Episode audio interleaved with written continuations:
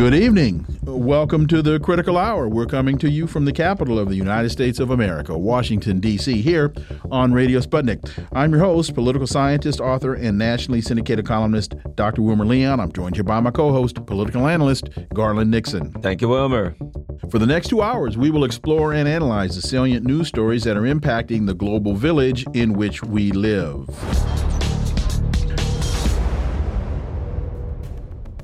Responsible Statecraft has a piece entitled U.S. led naval escort to break Russian blockade could risk wider war. Calls for a quote unquote coalition of the willing to establish a maritime corridor are designed to obfuscate the dangers that it will create. What's really at stake here? For insight, let's turn to our first guest. He's a Moscow based international relations and security analyst Mark Sleboda. As always, Mark, welcome back. Dr. Leon Garland, thanks for having me. It's always an honor and a pleasure to be on the critical hour.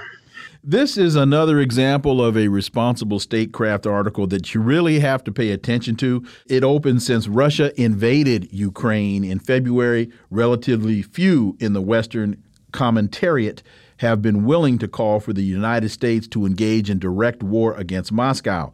The reasons for this caution are obvious. Russia is a nuclear state and has a military that its recent underperformance notwithstanding is still vastly more formidable than any recent target of U.S. military convention. Despite this incredibly biased description, in my opinion, the point is there are those in the Western commentariat calling for a naval intervention under the pretext of humanitarian intervention. Mark Sleboda, your thoughts. Okay, so uh, first of all, I think this act, article is actually deficient uh, in a number of areas. Mm-hmm. Um, first of all, it doesn't mention that there is no Russian blockade of grain, right? I mean, it, it does not exist. It is as real as the ghost of Kiev or the martyred ghosts of Snake Island or the bombing of Baba Yar or Chernobyl, right? It did. It, it doesn't exist, right? There is a blockade of sorts by the Kiev regime of its ports in Odessa and the coast there with mines. They have mined, mined their right. own ports. They've mined them, right? I, you can't deny that. They're there. Er, it has been admitted to, but then they talk about a de facto Russian blockade.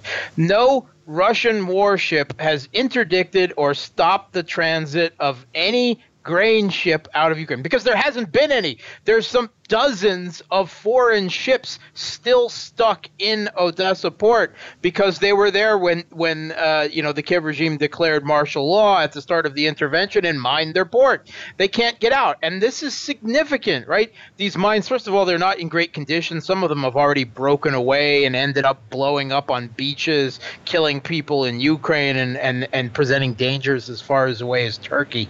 It will be a major operation to clear these. Who's going to do it? Kiev can't do it. They don't have a navy capable of it, right? Um, um, but wait a minute, Mark. Didn't Russia a, a, month or maybe two months ago? Didn't they ask yes. that the port be at least some channels be demined? They they have request they have offered a humanitarian corridor for grain uh, mm -hmm. imports. They uh, they it took them a month to demine the port at Mariupol. They released, they got the foreign ships out of there. Grain shipments from Zaporozhye, from from southern Ukraine, uh, under uh, you know um, uh, you know liberated from the Kiev regime. They're Kherson. They're already exporting grain out of there, right? Um, out of Mariupol. There, Russia is doing everything reasonable uh, to facilitate grain. But the Kiev regime says they've been perfectly clear. They've actually said before until they get security guarantees, meaning until the war ends, they will they will not export grain uh, out of their ports. It's them that is holding them blackmail. Again, there has been Russia has interdicted no ships and has offered to facilitate a humanitarian corridor. Um, second of all, there are limits to the amount of foreign warships that can enter the Black Sea, according to the Montreux Convention. There are very complicated rules regarding the tonnage, how many foreign ships are allowed in at a time, how many times can make the passage. They have to provide 15 days advance notice to Turkey.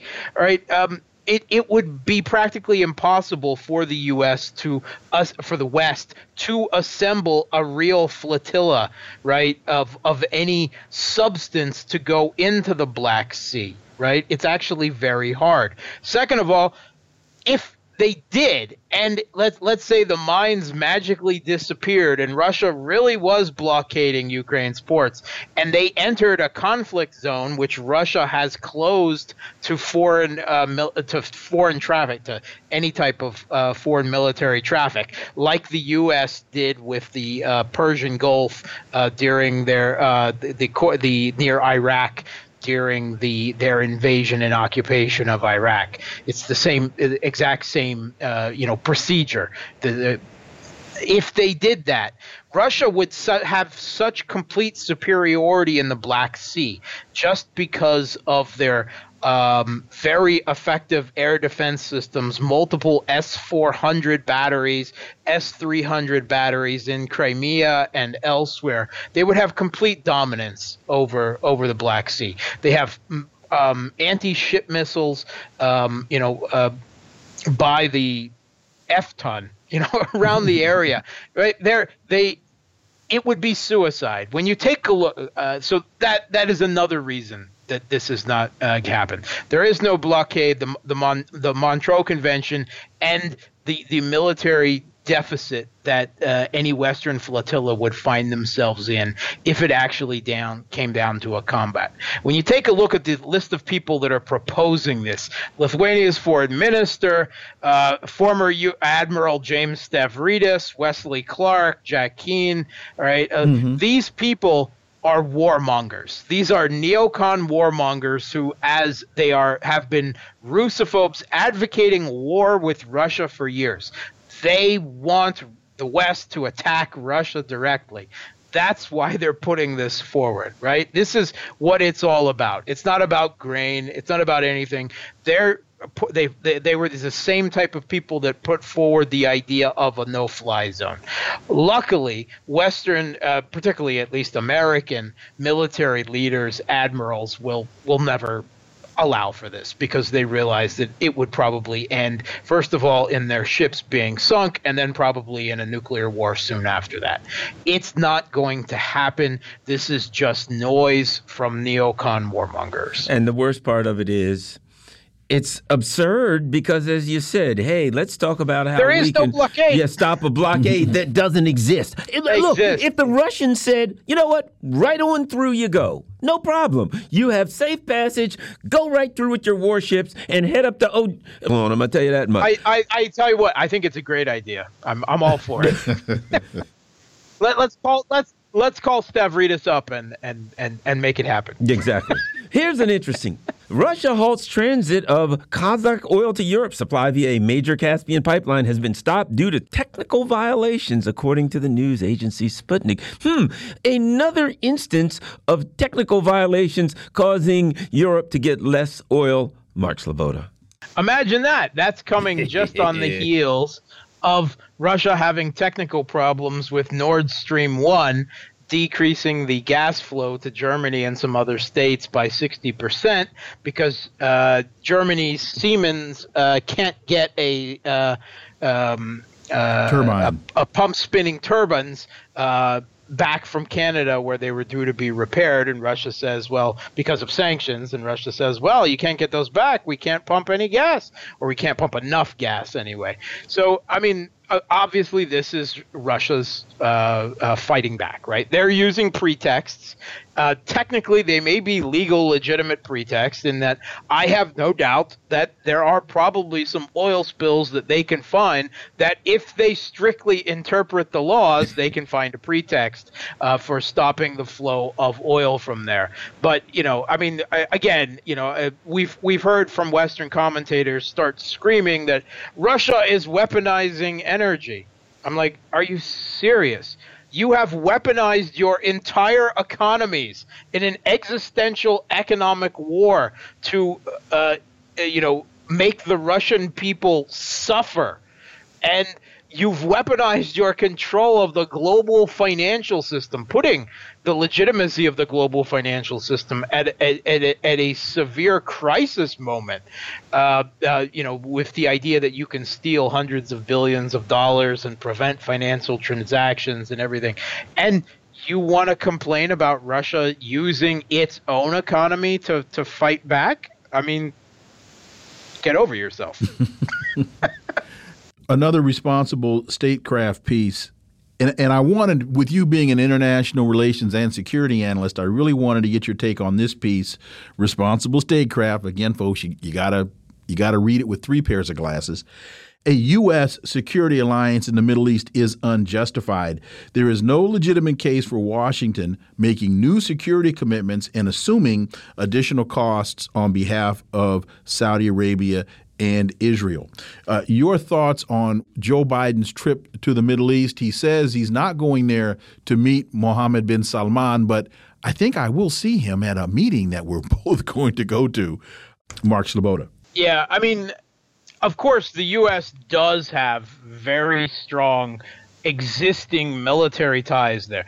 Um, the, the, U.S. has some of its largest military bases there in the Middle East.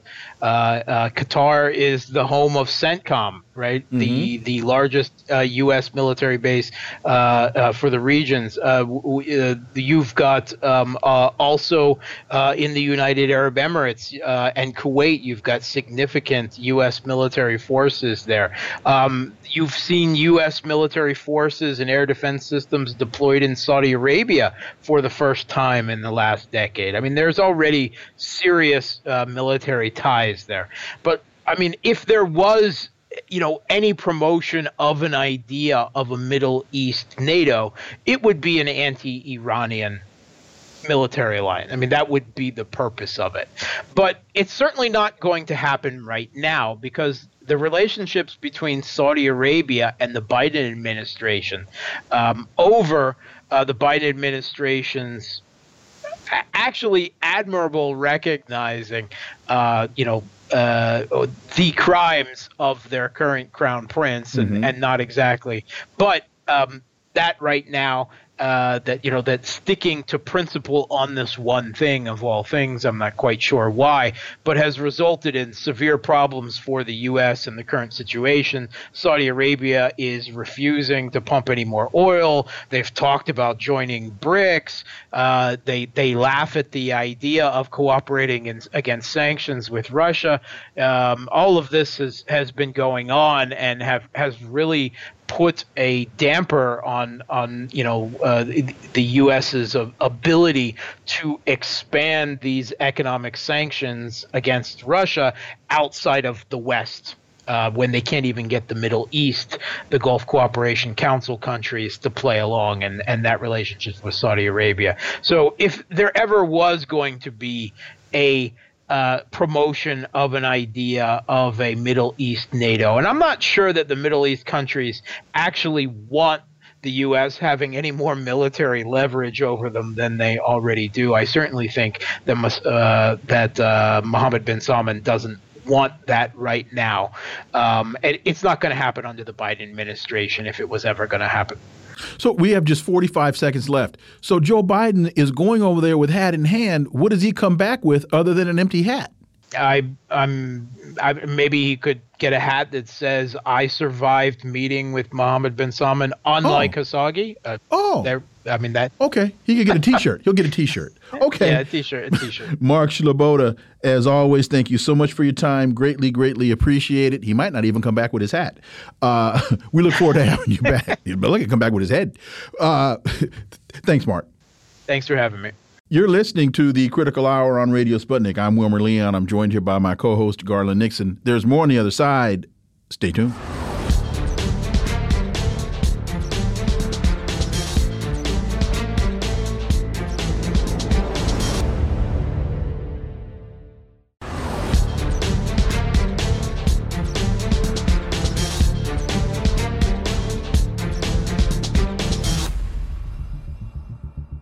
Are back, and you're listening to the Critical Hour on Radio Sputnik. I'm Wilmer Leon, joined here by my co host, Garland Nixon. Thank you, Wilmer.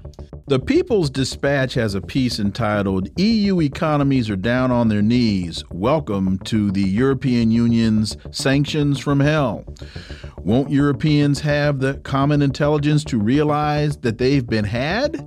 Well, for insight, let's turn to our next guest. She's the editor and senior columnist at Black Agenda Report and author of Prejudential Black America and the Presidents, Margaret Kimberley. As always, Margaret, welcome back. Thank you.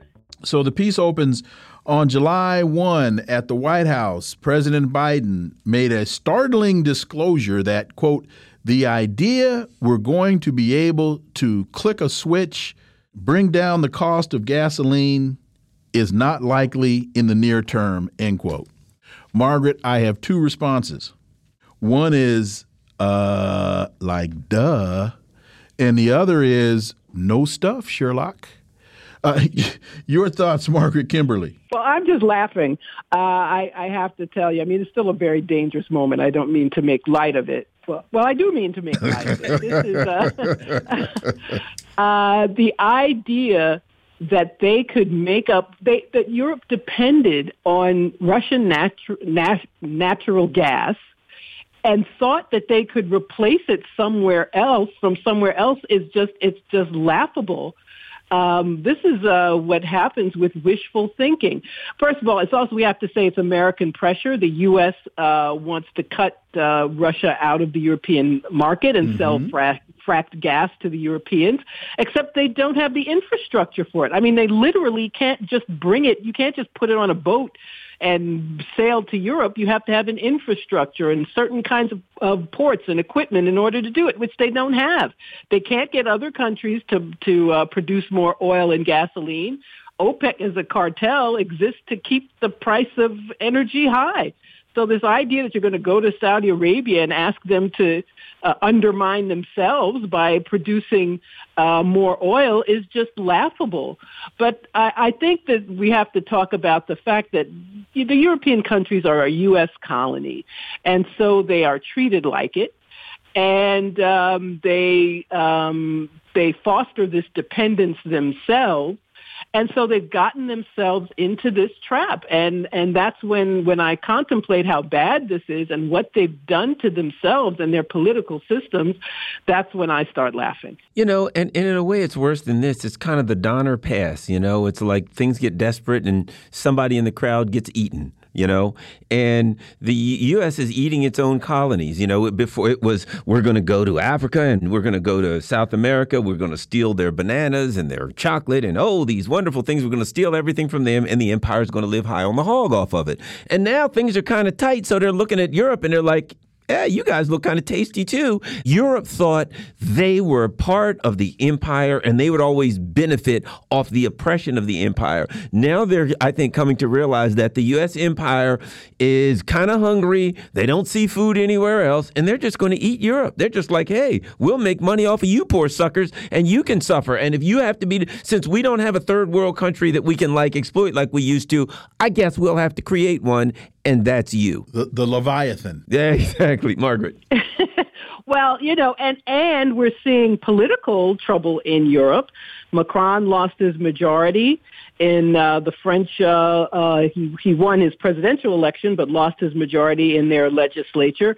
Boris Johnson is about to be the ex prime minister of the UK uh, because he spends more time running to Kiev to, to talk to Zelensky than he does in dealing with rising energy prices and inflation and all of the disruption uh, that these sanctions have caused to the entire world economy. But but you're absolutely right. Europe has been turned into the victim. It couldn't happen, frankly, to a better group of people.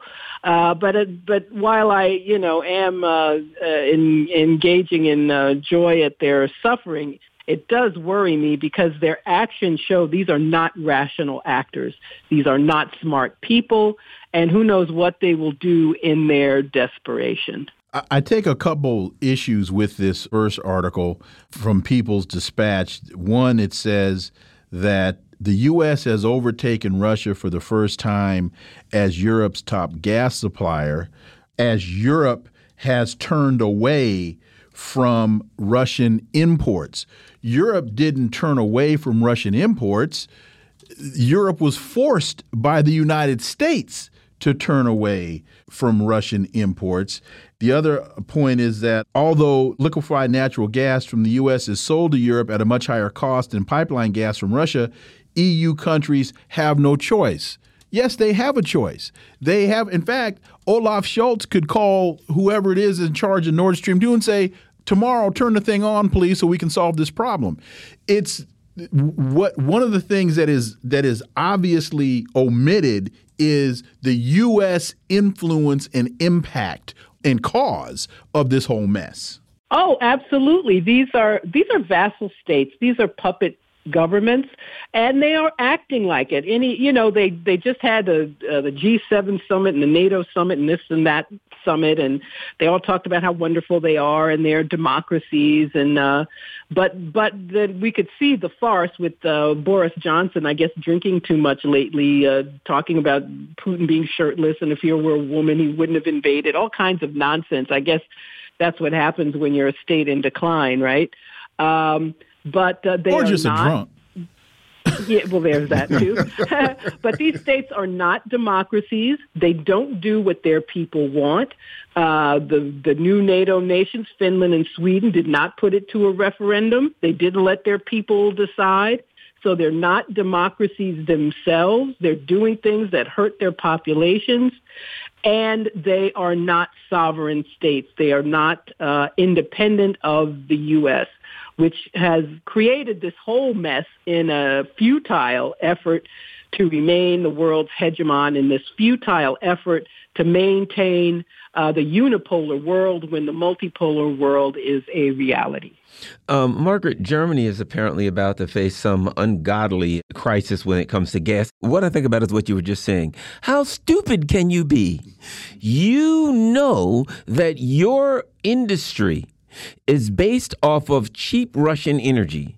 And they literally said, We are declaring economic war. That's what the French foreign minister said economic war on Russia. You know you need them, and you declare economic war on Russia. Now, Russia's starting to dial back the old gauge a little bit on the gas. Today, the uh, Kazakh oil pipeline cut off because of quote technical issues. It seems to me that Russia's throwing some elbows, but it comes to this. How stupid can you be? You can't survive without these people and you're like, "Hey, we're going to declare war on them economically." What could possibly go wrong, Margaret? Well, there's a lot of delusion here. Um, I, I know they want to the U.S. wants to maintain its hegemony. I know the Europeans are are are U.S. Uh, puppets but actually, I think it's even worse than that. These are occupied countries. You know, we talk. I remember uh, before the Soviet Union uh, fell, we always talked about how these Eastern European nations were occupied by the evil Soviets. There are U.S. troops in the UK, in mm-hmm. Germany, in Italy, in uh, other uh, European nations, these are occupied, colonized country and countries, and they do as they are told. Uh, the last thing they know how to do is to be independent and to speak up for themselves.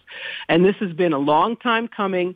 Uh, this uh, shooting themselves in the feet, but they expect the other, the rest of the world to do the same thing, and the rest of the world is saying no. So when they go to India and say stop buying Russian uh, uh, Russian gas and oil, India says uh, actually we're going to do whatever we want and buy from wherever we want. And plus countries trying to get into the BRICS alliance. So they are going to get left behind with the United States while the rest of the world moves on. White House sparks backlash after saying high gas prices guard liberal world order. Uh, the White House messaging on elevated gas prices continues to provoke frustration. National Economic Council Chairman Brian Deese spoke with CNN and after Joe Biden told reporters that the public should expect prices to remain at their current level for as long as it takes for Ukraine to win the war against Russia. They better have some time on their hands. Well, that means forever because it ain't happening partner. Uh, no. Sorry, is, I've never laughed so much with, when I've been on with you guys. Um, yeah, well, it's it's funny because this quote. I mean, that is what they're doing. He said the quiet part out loud, uh, but it shows political tone deafness. Uh, and Biden did the same thing. We'll do whatever it takes to, you know, to to fight the Russians. And meanwhile, people are suffering. They are suffering with this uh, uh, this inflation and these rising energy prices. So this is the absolute truth. The U.S. hegemony, the unipolar world, the liberal world, world order, whatever you want to call it, that is what they're trying to maintain. But they can't. And as far as defeating Ukraine, it's it's a wrap. Uh, the Russians have declared victory in the Donbass, and anybody who knows what they're talking about confirms that they're telling the truth. They aren't going to leave. Ukraine has been permanently dismembered.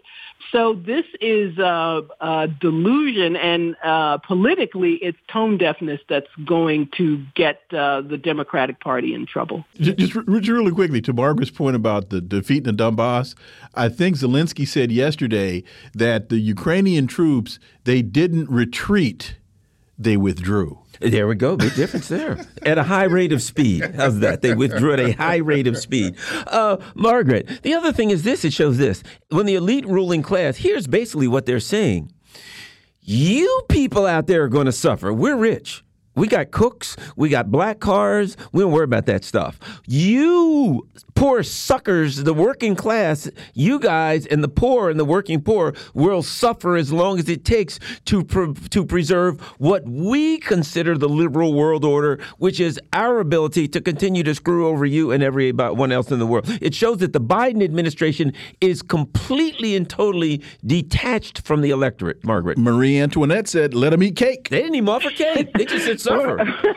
At least offer, you know, rhetorically offer me some cake if I ain't going to get none, Margaret. I know you're well, you're right. It's like uh, you're not getting any cake. Uh, too bad. you gotta you gotta help us out by going uh, cakeless. Um, yeah, but you're but you're absolutely right. It's uh, the contempt that they show for the people. They can't hide anymore and um, they they don't even see the need. The thing I find interesting politically, they don't see the need to hide it you know, it used to be they would, you know, talk the talk and uh, try to uh, get the public on their side and explain why their, their policies were going to help the people. And now they're just saying, screw you. They do it all the time. Uh, but uh, it's going to be it's going to be uh, interesting to see what happens when when they fail because this tone deafness is not going to is not going to cut it. Margaret, as we get out, I, I take issue with your saying that they're not trying to explain it. Joe Biden was very clear. It's Putin's price hike. Oh my, now, what part of that oh. don't you get? Gee, my knee, Margaret. Thank the, you. The, the, worst, the worst propaganda of all time. The worst, the absolute worst. Margaret Kimberley, as always, thank you so much for your time. We greatly, greatly appreciate that analysis. Look forward to having you back. Thank you. Folks, you're listening to the Critical Hour on Radio Sputnik. I'm Wilmer Leon. I'm joined here by my co host, Garland Nixon. There's more on the other side. Stay tuned.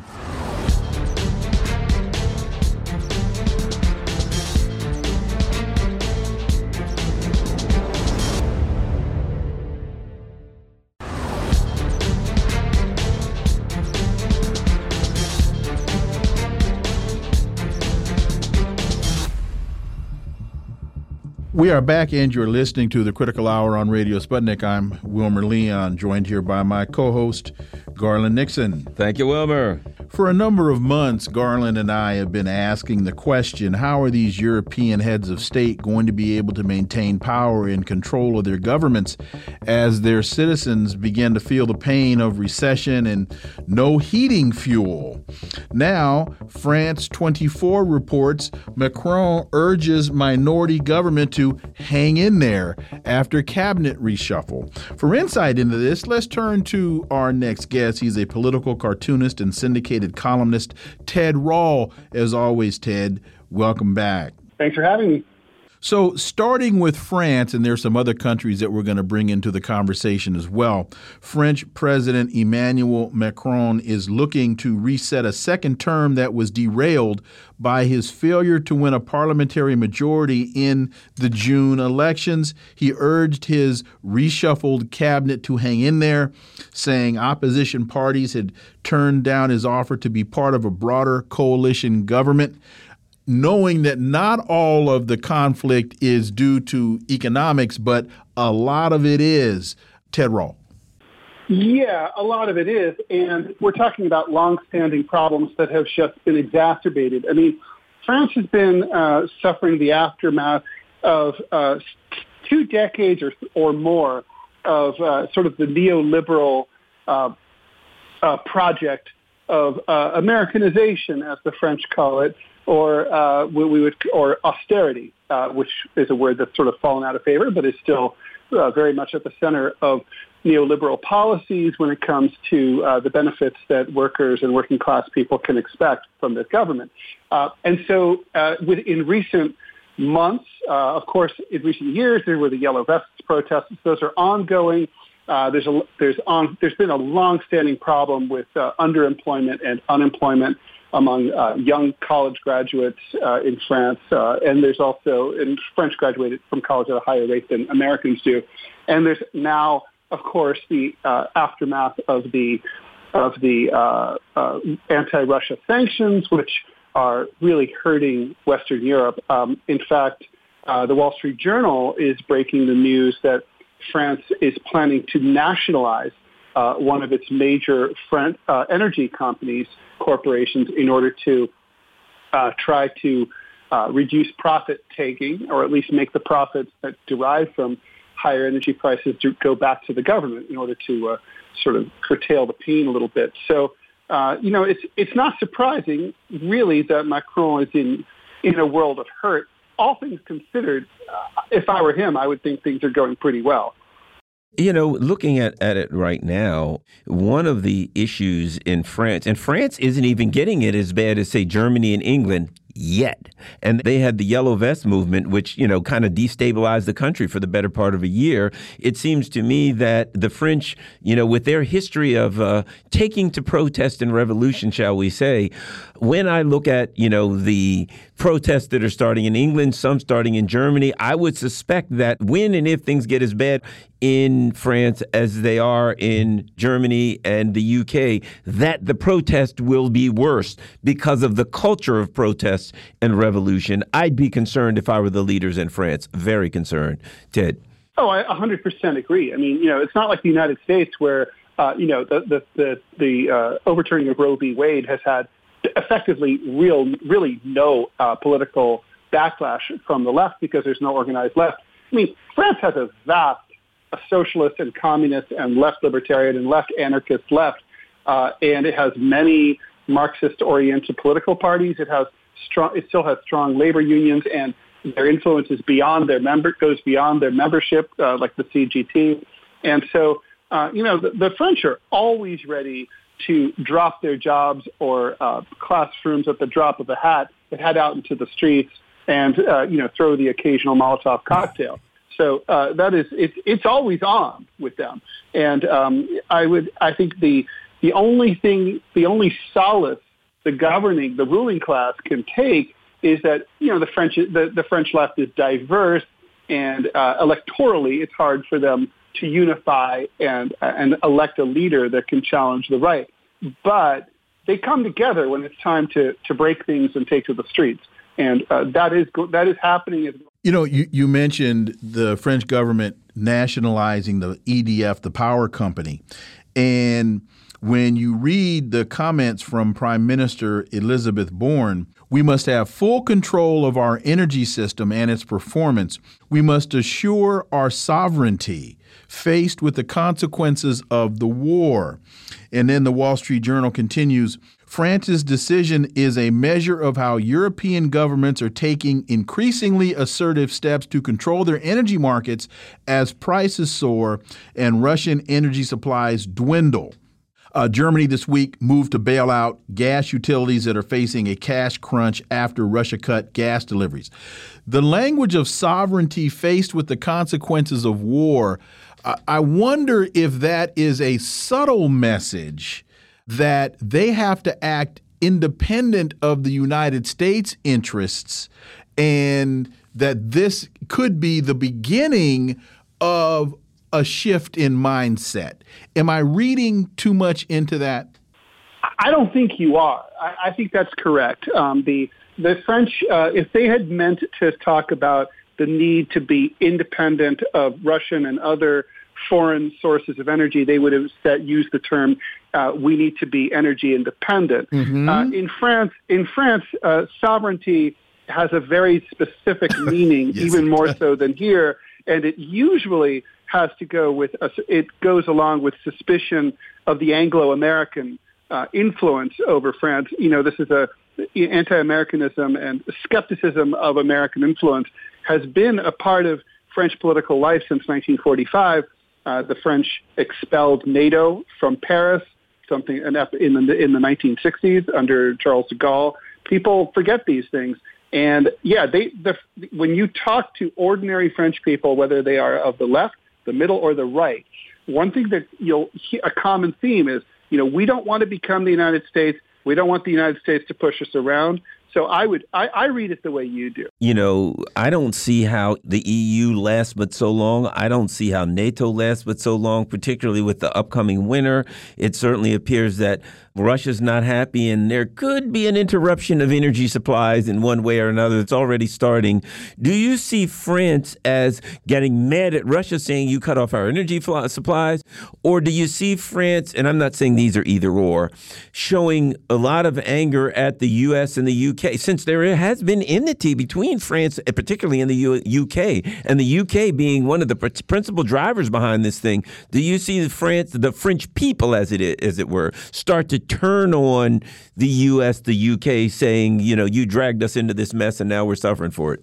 Yeah, look, the French and the Brits have always been frenemies. Uh, you know, I mean, the you know we look at uh, the movie Dunkirk. Uh, you know, casts the evacuation of Dunkirk as sort of a glorious episode in World War II that allowed the British Army to fight and fight again. The French don't look at it that way. They look at the French as the Brits dipping and leaving the French to the tender mercies of Nazi Germany. Uh, and so it, they're, there's, and you know, obviously uh, they have a his, long historical memory, and the, the fact is that they've gone. It goes back to uh, world, you know, goes back to the Middle Ages about uh, you know enmity between England and France. I don't think they're. Um, I think that the general take, and of course, obviously, France is a politically diverse country. It's a big country, but the general take is that the, the, the anti-Russia sanctions went too far. Uh, you know, certainly they don't approve maybe of the Russian invasion of Ukraine, but they weren't looking to upend the entire global economy or even try to tank the Russian economy. Uh, I think for the Russians, uh, a sternly worded uh, letter, I mean, for the French, a sternly letter, worded letter might have sufficed. Um, you know, I think also the French as a country that, you know, definitely, uh, you know, fancies itself a great power uh, would also can have some empathy uh, with Russia's position vis-a-vis Ukraine. Uh, I don't think France would want to have an enemy nation on its border either, and they can probably see that Ukraine, you know, why the Russian argument for you know needing to secure its border with Ukraine. Um, uh, they just, I think they just view this as go- having gone too far, and uh, and obviously, you know, the price that's being paid uh, by the French and the other European countries, you know, it's high and it's getting higher. And at a certain point, you have to ask yourself why. If you're French, why are we doing this? Well, and I think also uh, to that point, Ted, they also look at how ham fisted all of this really was done and, and based on in, in terms of the go back to the Geneva meeting with Putin and and and Biden, and and Putin says, "I'm going to send you my my demands in writing, and I want you to respond in writing." And then the United States basically ignores him. So you got Germany and France, and they're saying, "Well, damn, Joe, all you do was answer the phone." You know, you hear the phone ringing, all you got to do is pick it up and say hello. And he won't even do that. And now look at where we are because you just won't send a man a letter. I mean, you know, so with that, as I just said in the Wall Street Journal, Germany this week moved to bail out gas utilities that are facing a cash crunch after Russia cut gas deliveries. Financial Times reports Germany warns of historic challenge as trade slides into deficit. Soaring energy prices and trading disruption push balance of 1 billion euros into the red for May. Germany is facing uh, similar crises as France and other countries are as this is impacting their economies. And so now in Germany, you have the industrial class now banging on Olaf Scholz saying, man, you're killing us here. You better come up with a solution. Yeah, they are. Um, you know, and it's, it's definitely one of those sink or swim, and, and they all seem to be tied to each other, and they're all sinking together. I mean, you know, I was a French citizen, uh, you know, when, when the EU uh, came to pass. I remember the vote, and I talked to other uh, French citizens about why they were voting to join the EU, and you know, which was basically Germany's main project. Uh, you know, Germany was in charge of it, and uh, France was sort of the, the junior partner in it. And you know, there was never a good reason that I understood. I mean, and it barely passed, by the way. It was like 52 percent in France, something that again may, some Americans may be unaware of. And you know, you'd hear um, buzzwords like, "Well, it's modern." You know, it'll be modern. Um, it's more, it's more current. And but you could never really get a good reason. And I think anything that the reason I bring this up is when something has such a thin foundation, um, you know, as just sort of vague terms like, well, this is more contemporary, this is more modern, it doesn't have a, a strong basis. I mean, no one can really tell you. Uh, it's sort of like the EU is almost like a, a you know a solution in search of a problem, and you can sort of see all the. I mean, the, the fundamental weaknesses became apparent in 2008, 2009 with the, you know, Portugal, you know, uh, uh, Italy, uh, Greece, Spain issue, uh, with those countries' economies suffering tremendously uh, while they were trying to keep up with austerity to sort of stay within the EU. Germany and France were griping because they had to uh, subsidize the, you know, the, what they called the pigs countries. Um, and it's, you know, it's, it, it's not, I don't know if it's going to go next week, but I don't think it's going to be around forever. I was in London when the EU vote was taking place in London, and it wasn't a pretty pretty scene. I want to be sure we get Britain in here. Boris Johnson fights for political life amid resignations from his party. Bojo having problems, Macron having problems, Olaf Scholz having problems. Going back to what Garland and I were talking about, I wouldn't want to be the president or prime minister in a European country right now. No, the people are restless, and you know Europeans take to the streets, and and things can get ugly. Uh, I think uh, Boris Johnson's days are, are obviously numbered. I mean, that's true about any prime minister. But if I were him, I'd be I'd be packing up from 10 Downing Street right now. And maybe moving to 11 Downing Street. You're but get, right. but, but get out of 10. Well, you know, one, one last thing I'll say on that is the EU is fundamentally anti democratic because it's created by the elite class. That's the opposite of bottom up politics. Well, that's true. Uh, there was a plebiscite, uh, you know, it, at the time, but it was shoved down the people's throats, and they were kind of to- told and convinced that if they didn't vote for it, uh, they were troglodytes. Uh, and you know, that, and so that's why, again, I guess that that argument worked with just barely over half of Frenchmen. Uh, but you know, you, again, it's just sort of like, well, what was the point of this? I mean, the Brits look pretty smart uh, to have never joined the uh, Europe, the uh, common currency at this point. And you know, I mean, sure, there's re- there's some Brexit resentment on the part of young people who'd like to be able to go take a job in the Czech Republic or whatever. But uh, you know, I, I don't know. It, it it definitely seems like a very flimsy piece of cloth to me. Ted Rall, as always, thank you so much for your time. Really appreciate that analysis. We look forward to having you back. Thank you so much. Folks, you're listening to the Critical Hour on Radio Sputnik. I'm Wilmer Leon. I'm joined here by my co host, Garland Nixon. There's more on the other side. Stay tuned.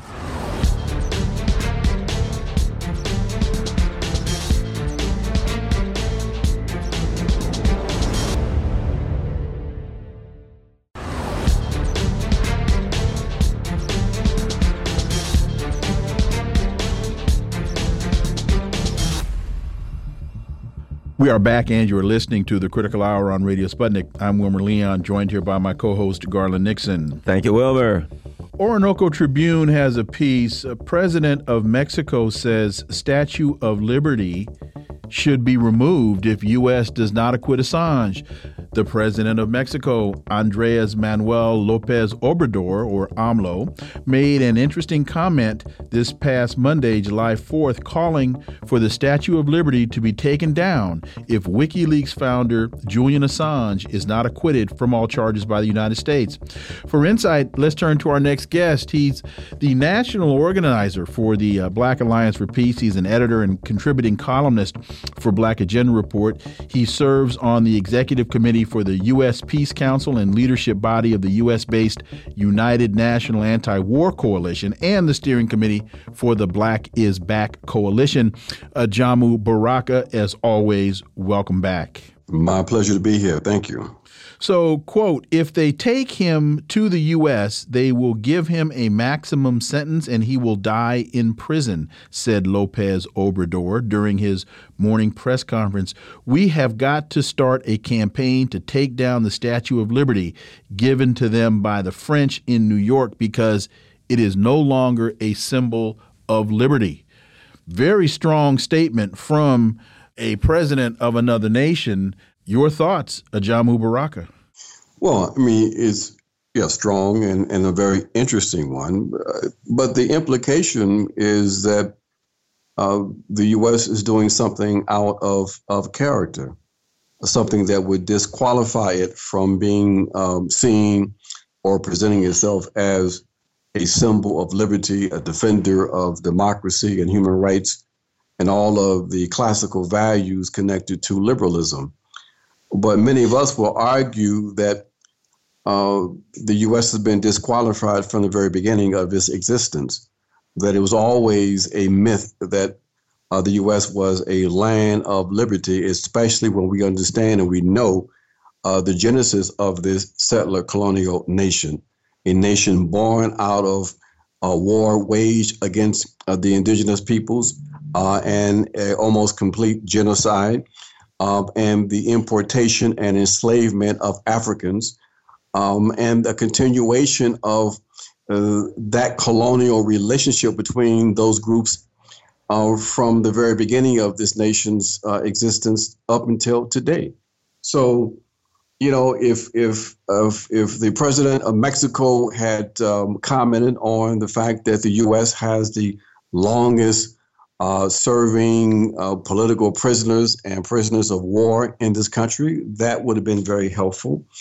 Uh, if he would have reminded uh, people that uh, it was the Obama administration that uh, utilized the um, Espionage Act more than any, all of the previous presidents um, combined uh, to uh, undermine press freedom, to uh, to criminalize uh, whistleblowers, uh, and perhaps maybe if he would have remembered to raise up another important case, Ch- Chelsea Manning, who is also associated with the Assange case, as another one of those examples of of the the assault on human dignity, on liberal values uh, and in fact common sense. So, you know, it's, it's an interesting uh, comment, uh, uh gentlemen. But you know, if he if he believes this is the act uh, that uh, takes the U.S. over the line of demarcation between being a a nation upholding classical liberal values and a, a, rogue state, that line was crossed more than a few hundred years ago. Yeah, and you know, and I appreciate. I think that uh, the president of Mexico has taken a lot of very daring positions, considering his country's, you know, uh, close proximity to a very dangerous U.S. empire. But I, I agree with you in this instance, in particular, because it implies something that's mis you know, leading. It implies that if Assange is acquitted, that the Statue of Liberty should stay up.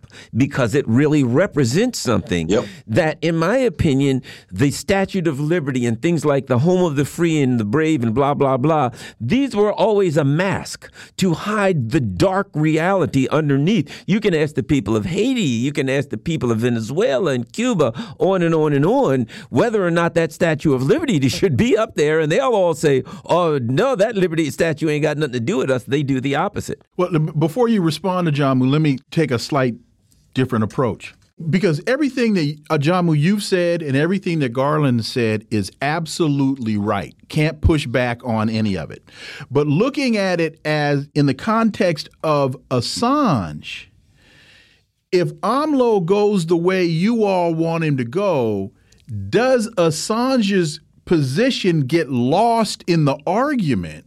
And AMLO's approach then becomes an anti American rant as opposed to a pro Assange plea. Mm-hmm. No, that's a very that's a very astute um, um, uh, question oh, and okay. commentary okay. in the question. Okay. that you. basically, yeah, you're right. That strategically, in terms of raising the visibility of the Assange case, because we know that it's not really getting the kind of coverage in the bourgeois press that it should get. Uh, I think this was a very important um, comment to make. And you're right. If we would have, I think the comments that that that I made, uh, I won't attempt to speak for Garland, was just kind of putting that in context. Mm-hmm. That basically, mm-hmm.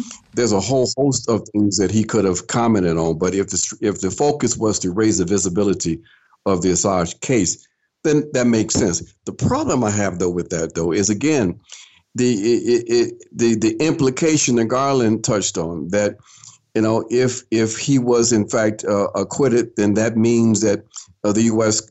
Uh, should continue to be seen as some kind of beacon of of, of democracy and freedom, and so that kind of ideological implication there uh, is not helpful because it uh, it perpetuates a distortion of the history of this country. It props up ideologically um, the the state uh, and the the forces that uh, many of us see as uh, representing the number one enemy of collective humanity on this planet. Something else interesting. Venezuelan Foreign Affairs Minister Carlos Faria reported that he met with his Russian counterpart Sergei Lavrov earlier today in Moscow. They discussed issues related to U.S. coercive economic measures, and it goes on and on. It certainly appears as though there is activity afoot, whether it's the BRICS nations, Venezuela, Moscow, China, etc., that, that there is an anti-imperialist bloc that is not just rhetorically anti-imperialist, but they are making economic moves to give themselves the opportunity opportunity to get the foot of the U.S. empire off their neck in a real way. Ajamu. Well, that's true. I mean, it, it, they, they, they're anti-U.S. imperialists, uh, anti-U.S. and European imperialists, um, and they're raising important issues regarding uh, the, uh, and this is connected to the, the first story, the, the kind of, of, of, of, of rogue statism we see coming from the U.S. Um, because the U.S. right now, the, classical commitment to uh, international law is something that they can no longer afford. It becomes it has become an impediment for the continued domination uh, of the U.S. So, you know, they want to uh, shift away from the United Nations um, and and to this thing they call the rules-based order, which is basically uh, the rules that the U.S. will uh, create uh, and the order that they will then enforce based on those rules, as opposed to uh, opposed to uh, to international law. Uh, and the sanctions being a classic example of that. That these are uh, coercive efforts, uh, me- measures meant to punish those nations that will not adhere to to U.S. Um, imposition, U.S. policies, um, and these these sanctions are in fact illegal. And so, um, you know, this is something that uh, needs to be said more and more of, especially as uh, the U.S. attempts or appears to be becoming more and more desperate uh, in their attempts to maintain uh, their hegemony by uh, undermining the entire international order.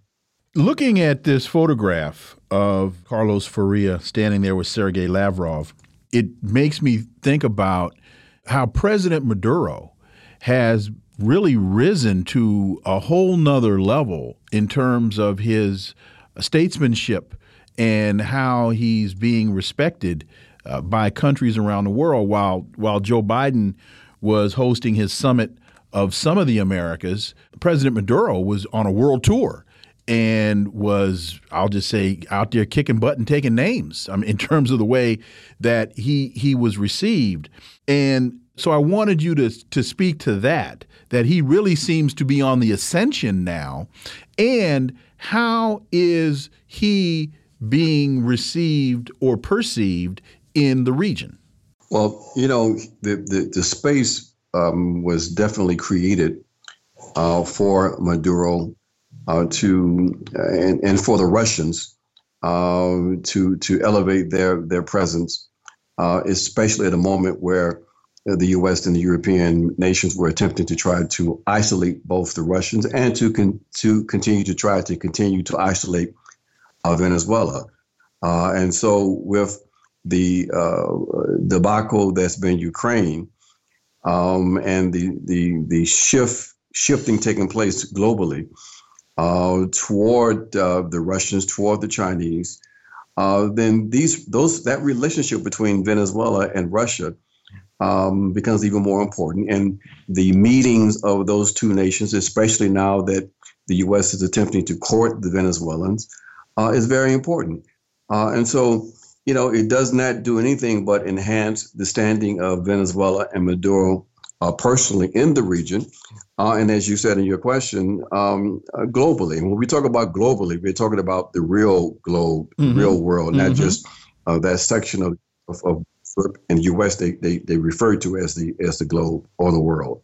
And it also seems to me that Venezuela is in a position, as is Iran. These countries, because they, their resources are needed, they're getting to be in a position where they can make decisions as to how they move forward. That they're not, uh, you know, that they can that work with some of the powerful countries and and move in the direction that they want to move. And I suspect it'll anger the U.S. that a significant amount of the money that comes into Venezuela is actually going to help the Venezuelan people.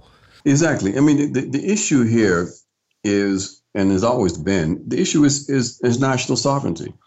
That the U.S. has been able to um, um, undermine um, the sovereignty of, of nations uh, when they would not uh, uh, um, um, subordinate themselves to U.S. interests.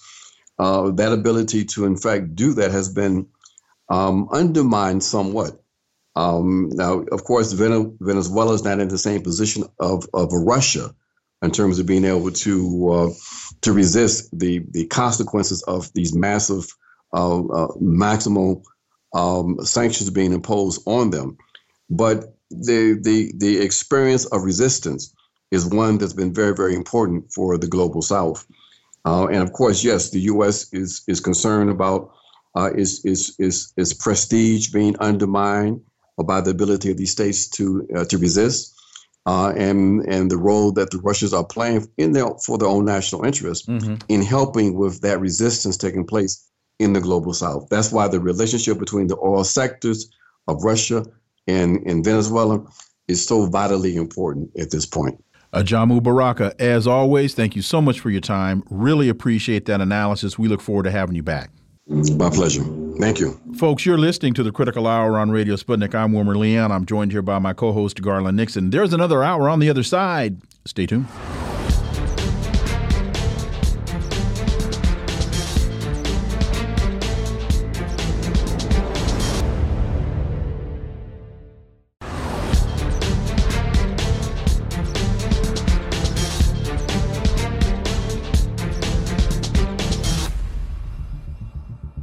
We are back, and you're listening to the Critical Hour on Radio Sputnik. I'm Wilmer Leon, joined here by my co host, Garland Nixon. Thank you, Wilmer.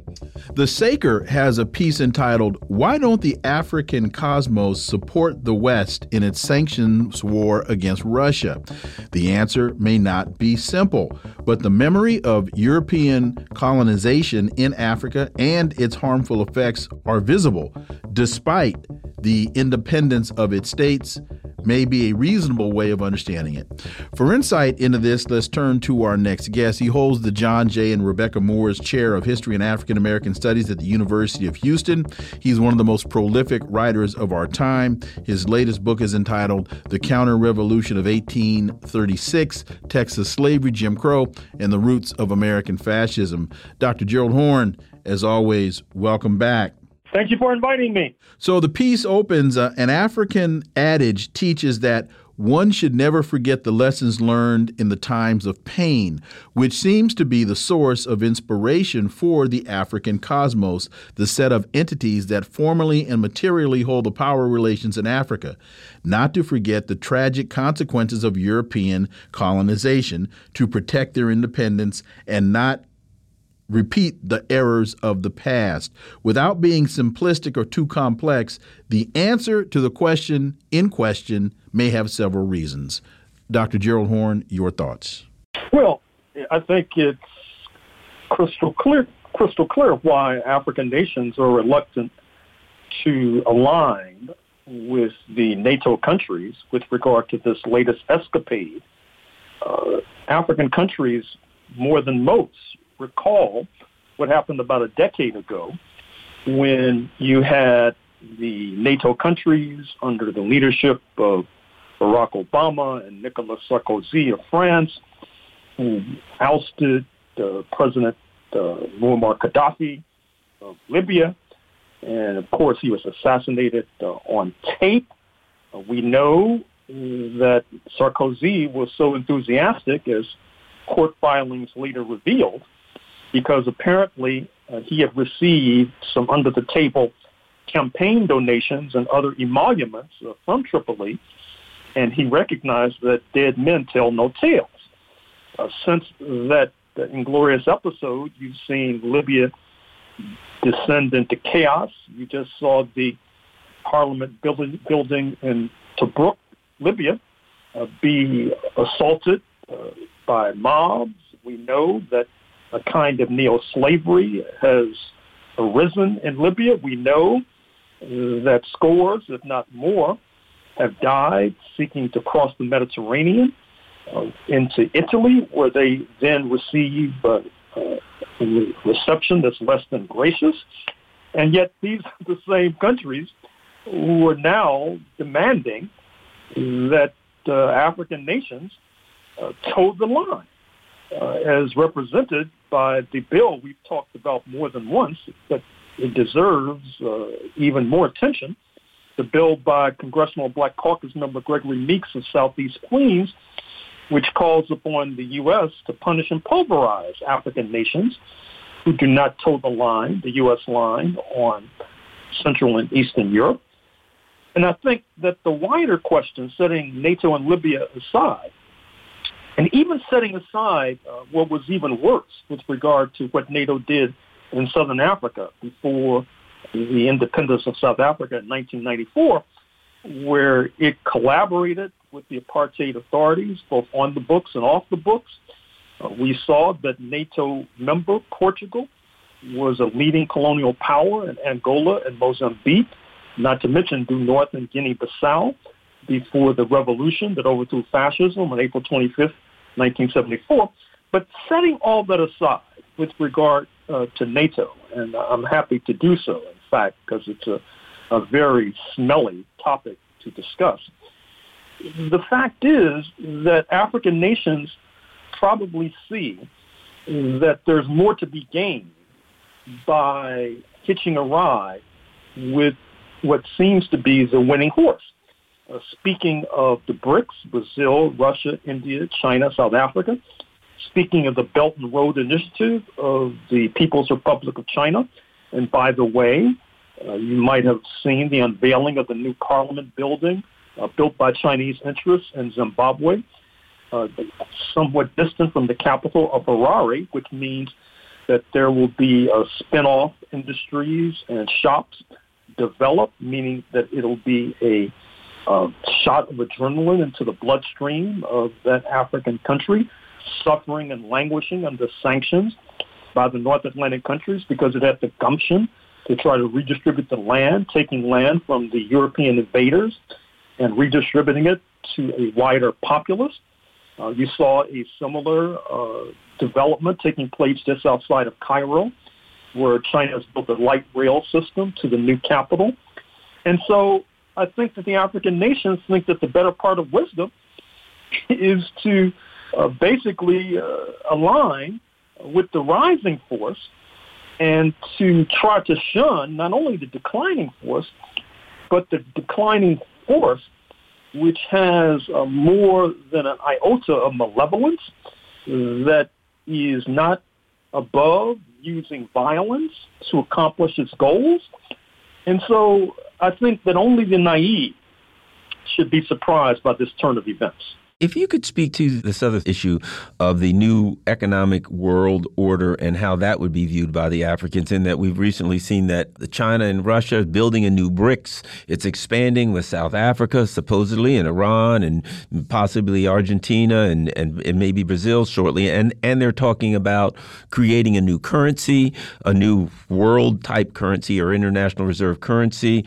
The global south has been kept out of the economic landscape, the economic picture by the, or, or, I won't say kept out, I'll put it like this. They've been placed at the bottom of the totem pole when it comes to economics, where the only thing they can contribute in the Western order, the U.S. led Western order, was their resources at a discounted price or almost at nothing. How do you think they see BRICS, et cetera, you know, looking for them in the future? Well, I think they're optimistic, and I'm glad you brought up the concept of a new economic order because that should induce a note of caution because I'm old enough to recall what happened some decades ago before the retreat of the socialist camp in Eastern Europe when there was much talk, not only at the United Nations, but in the non-aligned movement as well, about a new international economic order. And we saw what happened. Uh, we saw that the United States came roaring back, that it uh, aligned with religious zealots in Afghanistan in order to bleed the Soviet intervention to bolster a left-leaning party, the People's Democratic Party of Kabul. It was not above aligning with neo-fascists uh, in Kabul. And certainly the results today that you see in Kabul, despite the fact that ultimately there was a falling out between thieves, the religious zealots in Washington. The fact is that uh, they're in power now, and the People's Democratic Party has either been liquidated or driven into exile. Is because of the fact that there was a very brutal counterreaction uh, to this idea of left-leaning parties developing a new international economic order. But having said that, uh, I'm more optimistic about the possibility of that concept being carried through uh, today.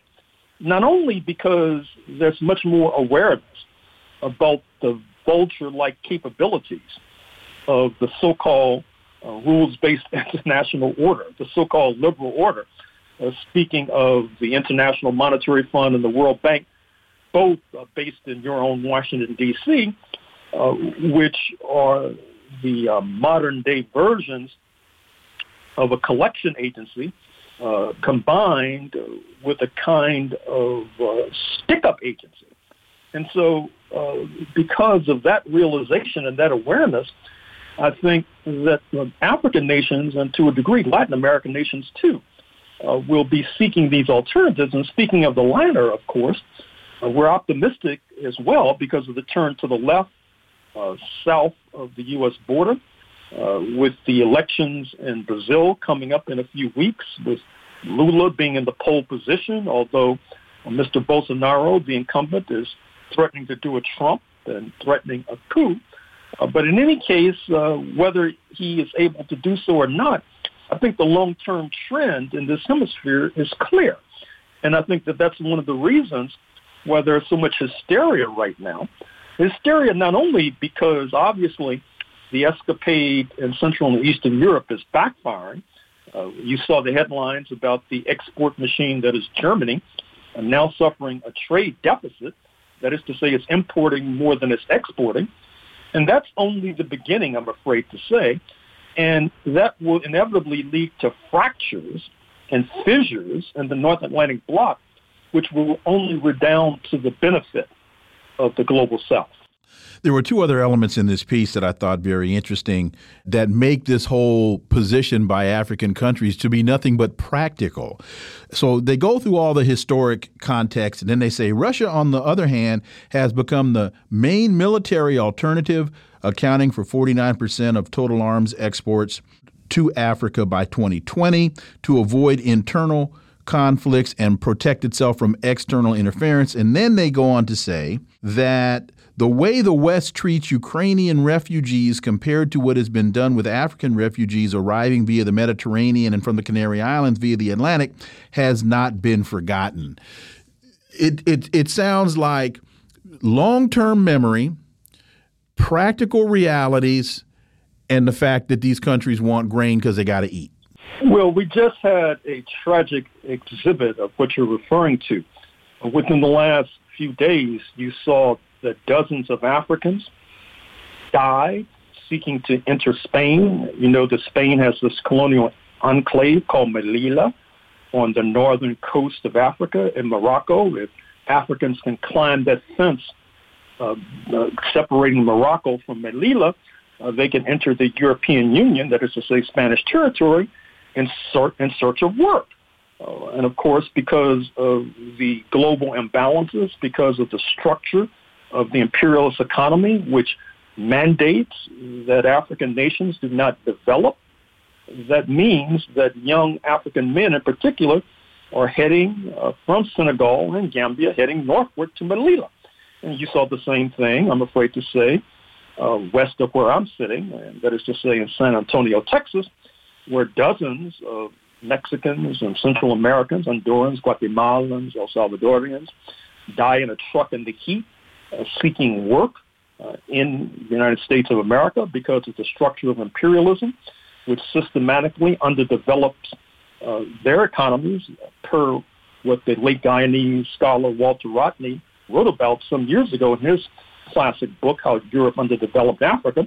Uh, someone could write a book about how the United States has underdeveloped the hemisphere.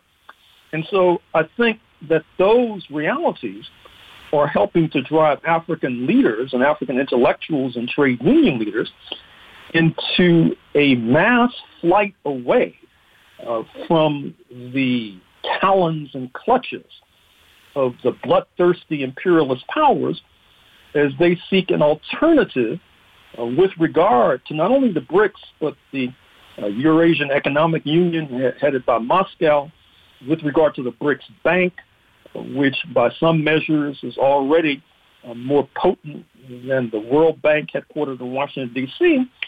So, as noted, uh, there is reason and grounds for optimism. Dr. Gerald Horne, as always, thank you so much for your time. We really appreciate that analysis, and we look forward to having you back. Thank you. You're listening to the Critical Hour here on Radio Sputnik. I'm Wilmer Leon, joined here by my co host, Garland Nixon. There's more on the other side. Stay tuned.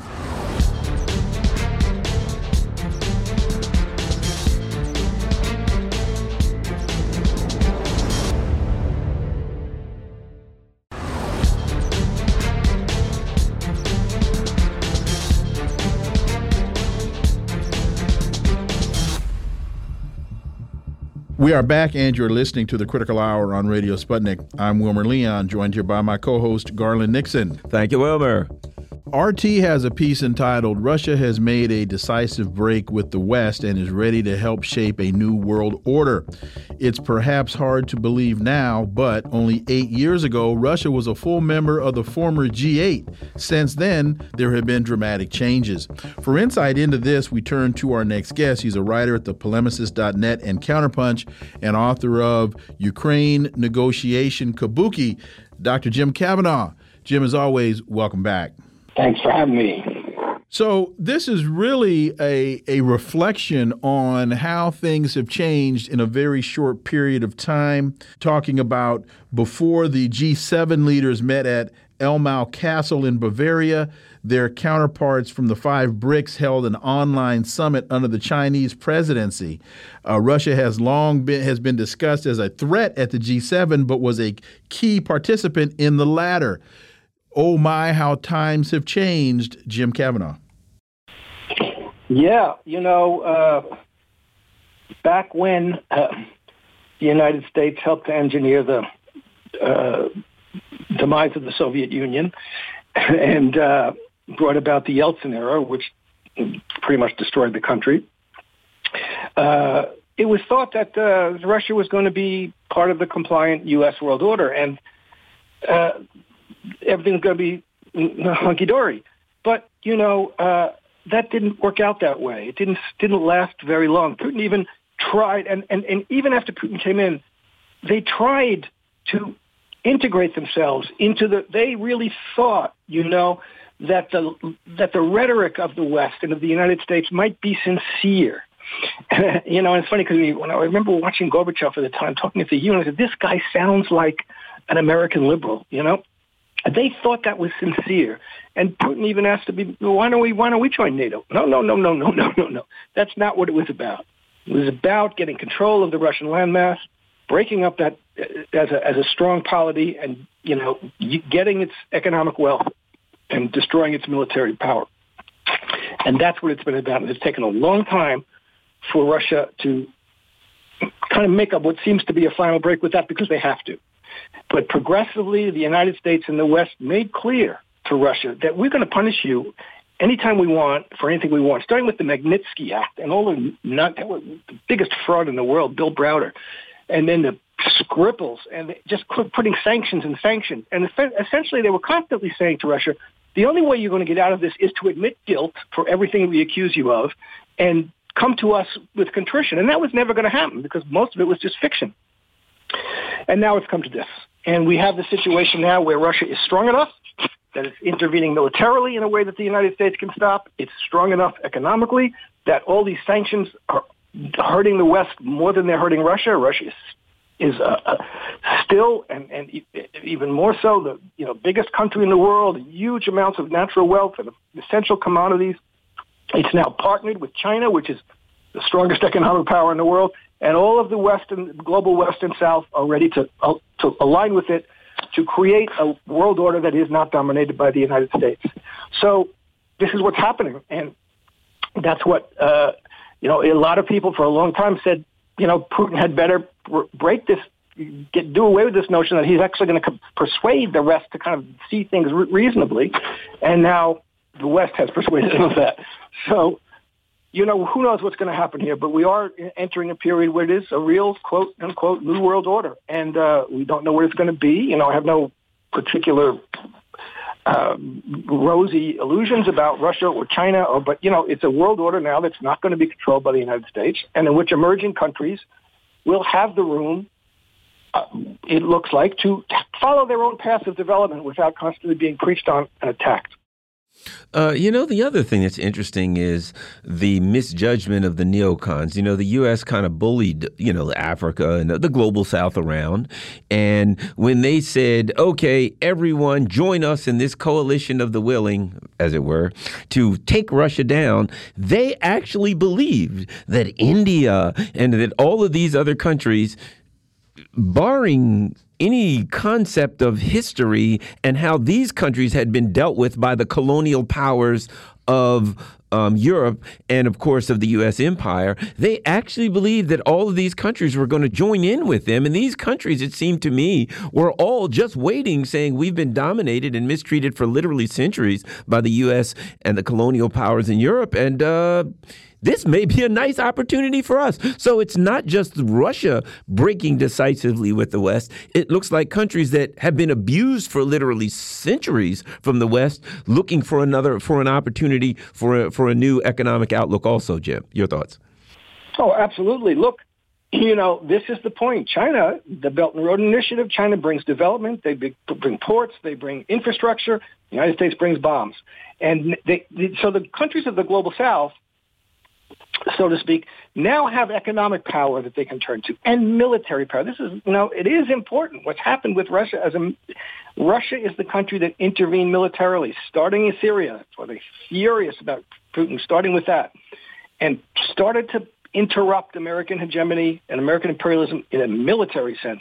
And now, in this case, they've demonstrated that they can act decisively in a military sense to force back American and NATO in, in Ukraine, which is what they're what they're what they're doing, um, and that's so. These countries of the global South, which were afraid of the United States militarily and economically because they were dependent on these financial not only on the financial institutions but actually on you know the economic development was under the control they now see a path forward at least the glimmer of a path forward that has economic and military power behind it that that that is is a, a, a path which doesn't require them to you know for, to be children to act like children and they remember also you know the South Africans are the uh, classic of this you know you come to us you say we should attack us when we had, you know, because they remember the history of the Soviet Union, the history, of, when we were going through a struggle against apartheid, who was our friend? you know, and so now they have the ability.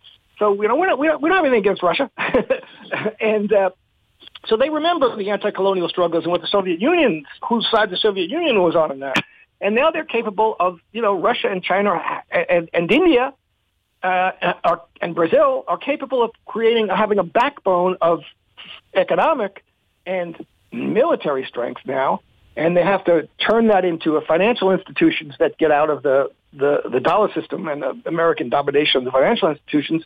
But there is a way forward now that they see, and they're going to take it. And it's important, I think, to really pay attention. Uh, there's a piece in TASS.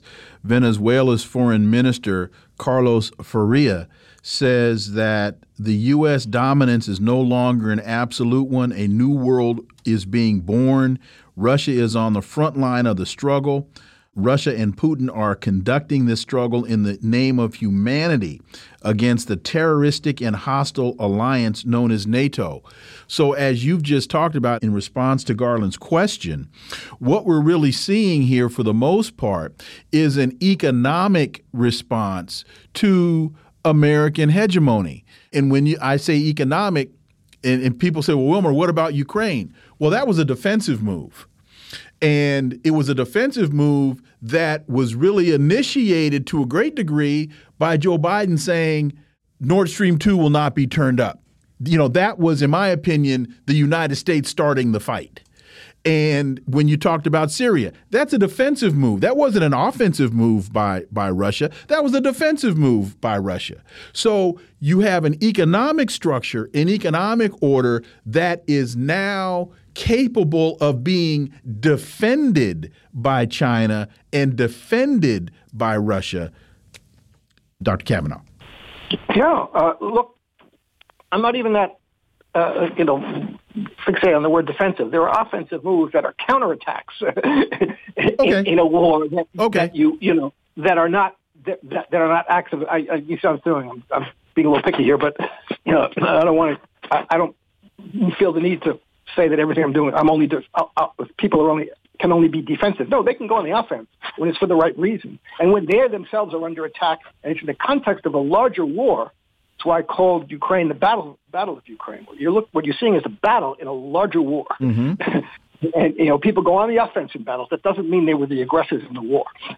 Uh, so you know, and and you have this situation, but uh, um, with uh, countries like Venezuela, I mean, the economic thing is very good. Venezuela has the largest oil supplies in the world, best and the, and good oil, right? Mm-hmm, mm-hmm. So, but they had the problem once the United States started attacking them economically and putting them under economic siege and putting them under sanctions to keep the production going with the equipment and the materials, et cetera. The United States cut them off from American supplies.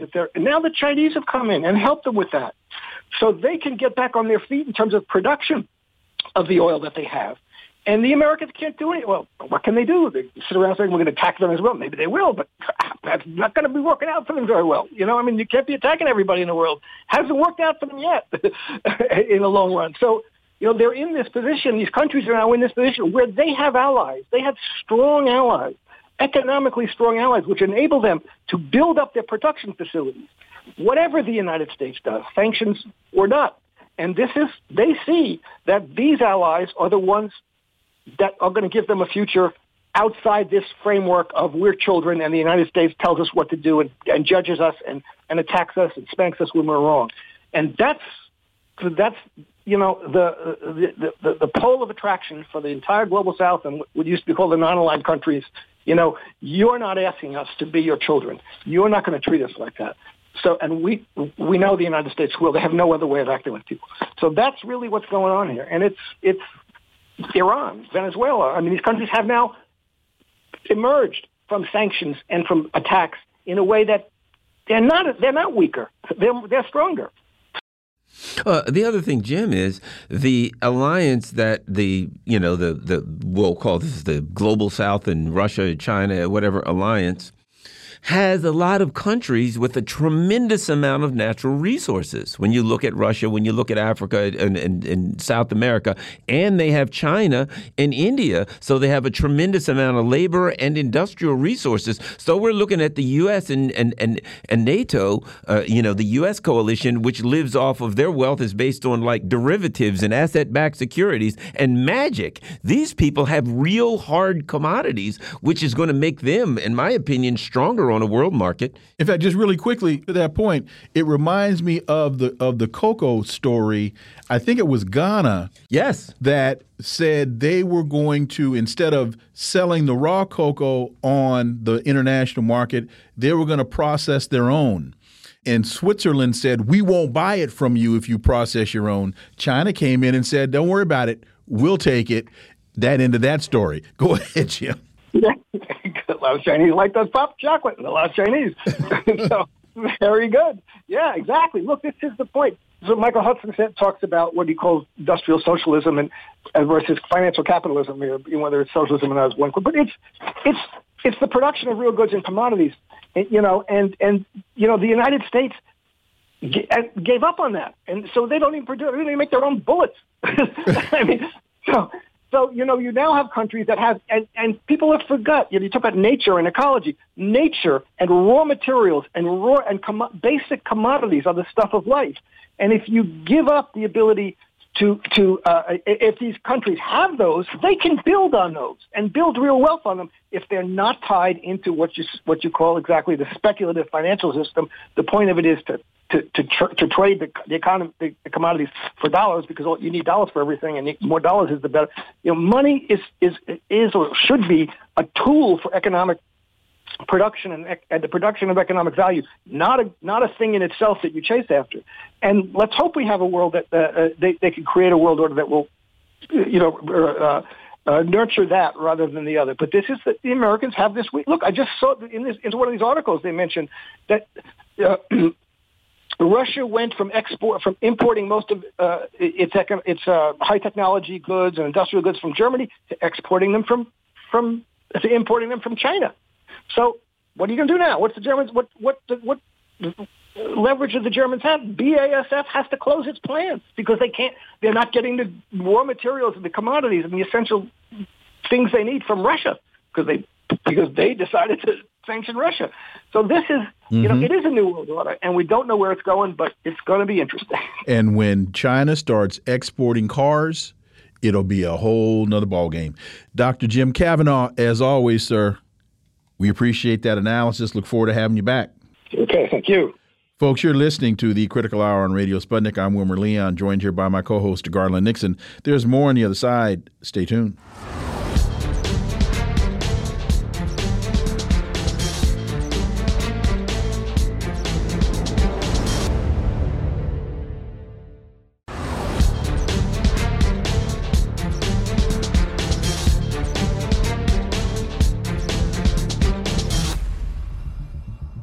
We are back, and you're listening to the Critical Hour on Radio Sputnik. I'm Wilmer Leon, joined here by my co host, Garland Nixon. Thank you, Wilmer.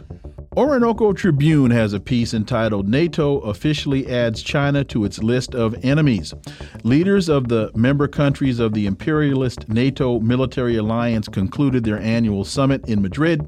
The summit was a clear display of NATO's commitment to continuously fuel the fire of international conflict as the major capitalist powers drag the world back into a Cold War style period of global confrontation. For insight into this, let's turn to our next guest. He works with Tell the Word, the publishing arm of the Ecumenical Church of the Savior in inner city Washington. He was a intelligence officer and then became a CIA analyst for 27 years. He's on the steering group of veteran intelligence professionals for Sanity. Ray McGovern. As always, Ray, welcome back. Thank you. So Orinoco continues in preparation for the summit. NATO members prepared a new strategic concept document that described the alliance's key goals moving forward. Uh, the principal target is Russia, which it labels the most significant and direct threat to NATO. And then uh, Jen Stoltenberg, the Secretary General, promised even more support for Ukraine's military. But the strategic concept also included a new and highly notable addition to NATO's official enemies, China. Your thoughts, Ray McGovern? Well, let me just uh, comment uh, or draw from a comment by John Mearsheimer, uh, the premier exponent of uh, the realistic school of international relations. It was very, very quick and very concise. He says, look, uh, Russia, despite, despite what NATO says, Russia is not a threat to the U.S. China, on the other hand, is a peer competitor. We should not want Russia uh, to be uh, driven together with China. Uh, this, after all, violates balance of power 101. I mean, hello, as if this hadn't already been happening, now it's codified in a NATO document which says uh, China's a, a big, uh, not competitor, but a, a, a, systemic challenge, whatever that means. And so we're taking on the world. And as Mearsheimer comments, uh, we should want Russia, which is not a threat to the United States, we should want Russia on our side. Instead, we are driving them together. That is, Russia and China. This violates balance of power 101. Now, if this were just an academic exercise, it really wouldn't matter very much.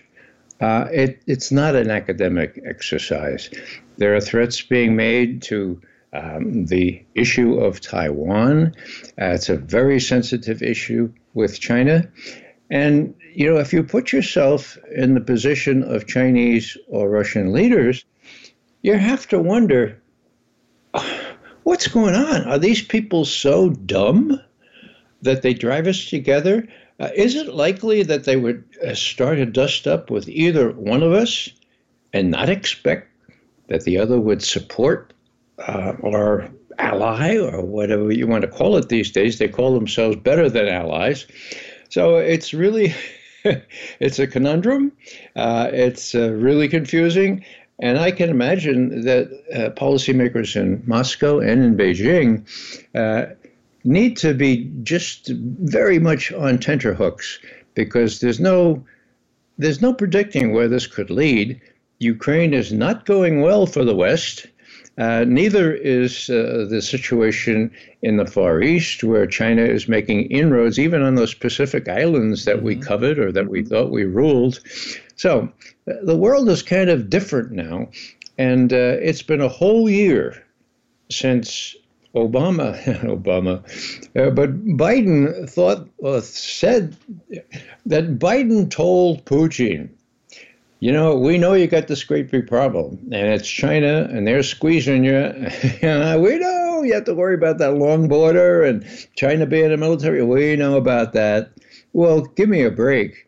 That was 40 years, that was four decades ago.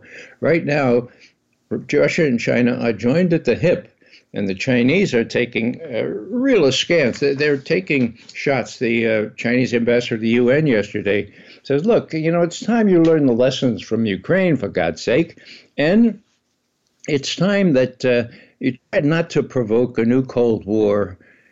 And not to look for imaginary enemies in the Asian Pacific or contrive disputes and divisions. Now, whether that's what the U.S. is trying to do or not, that's how the Chinese see it, and that's what matters. Whether what the U.S. is trying to do in Ukraine is is what the Russians see, it's not what the U.S. or NATO conceives itself to be or to be doing. It's how Russia looks at it, and this is a powder keg. And Avril Haines, the head of, of, of, national intelligence, has warned that the Ukraine thing is a is really a, a tough slog. It's really really bad, and uh, there's no indication that it will end anytime soon. And uh, Russia is becoming even more antagonistic to the United States. Surprise, surprise. So April Haines does not get to determine U.S. policy. That's Joe Biden's job. And what he says is, we're good for the long haul. We're going to take as long as it takes to get Russia chastised for what it did in Ukraine. Well, good luck, Joe. The only people that profit from this are what I call the MICIMATT, the military industrial congressional intelligence media academia think tank complex. MICIMATT. And here's a little story just in yesterday. BAE Systems, the major arms arms maker and, and deliverer in Europe, it's a British firm, has a big uh, big uh, place in in uh, the United States as well. Their stock has been soaring. They have had a lobbying triumph. $300 million worth of uh, M777 howitzers going to Ukraine. And guess who's on the board of that? Uh, well, former CIA Director Gina Haspel. Bloody Gina. Who was torture in chief. Yeah, the, yeah, the torture in chief at the first uh, CIA black site in Thailand. She sits on the BAE Systems board of directors.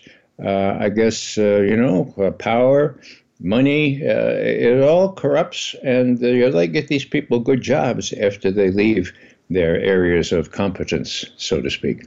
Let me ask you about this because I know you evaluated these types of things, Ray, and that is what do we learn about NATO at a time when you know these when you look internally most of the countries in in Europe are on the verge of internal economic collapse. And yet, they are meeting, you know, with their chest out and their chin high. We're tough. We're going to take on Russia. We're going to take on China. We're going to rule. The, we're going to do this. And when you look internally at their countries, they are at a, in, a, in, in the midst of economic disaster. The people are in the streets and starting to take to the streets. They're screaming at the top of their lungs, "We're cold. We're hungry." Well, maybe not quite cold yet, but that's coming. Your thoughts on the bravado of NATO in the face of the reality of the economic, let's shall we say, challenges that they're facing at this time? Well, Gordon, just a, a couple months ago, of course, we were emphasizing, that is, our media, emphasizing the silver lining here. You know, uh, doesn't matter what's happening to those poor Ukrainians. This has gotten relations among countries in the White West really, really tight markedly improved because of the war in Ukraine. Now, John Mearsheimer is just one who has always pointed out that that may be true for the moment, like two months ago, but there are deep fissures under the surface, and they're bound to reassert themselves over time. Well, I don't know who Biden's economic advisors are or were when they decided on this sanctions policy where the Europeans and everybody else in the world can suffer, including Americans now. Uh, but you know they're as foolish as his foreign policy advisors. It's coming. The the, the hens are coming back to roost here, and uh, that one story earlier today from the Spanish uh, legislator, uh, the member of the Spanish Parliament.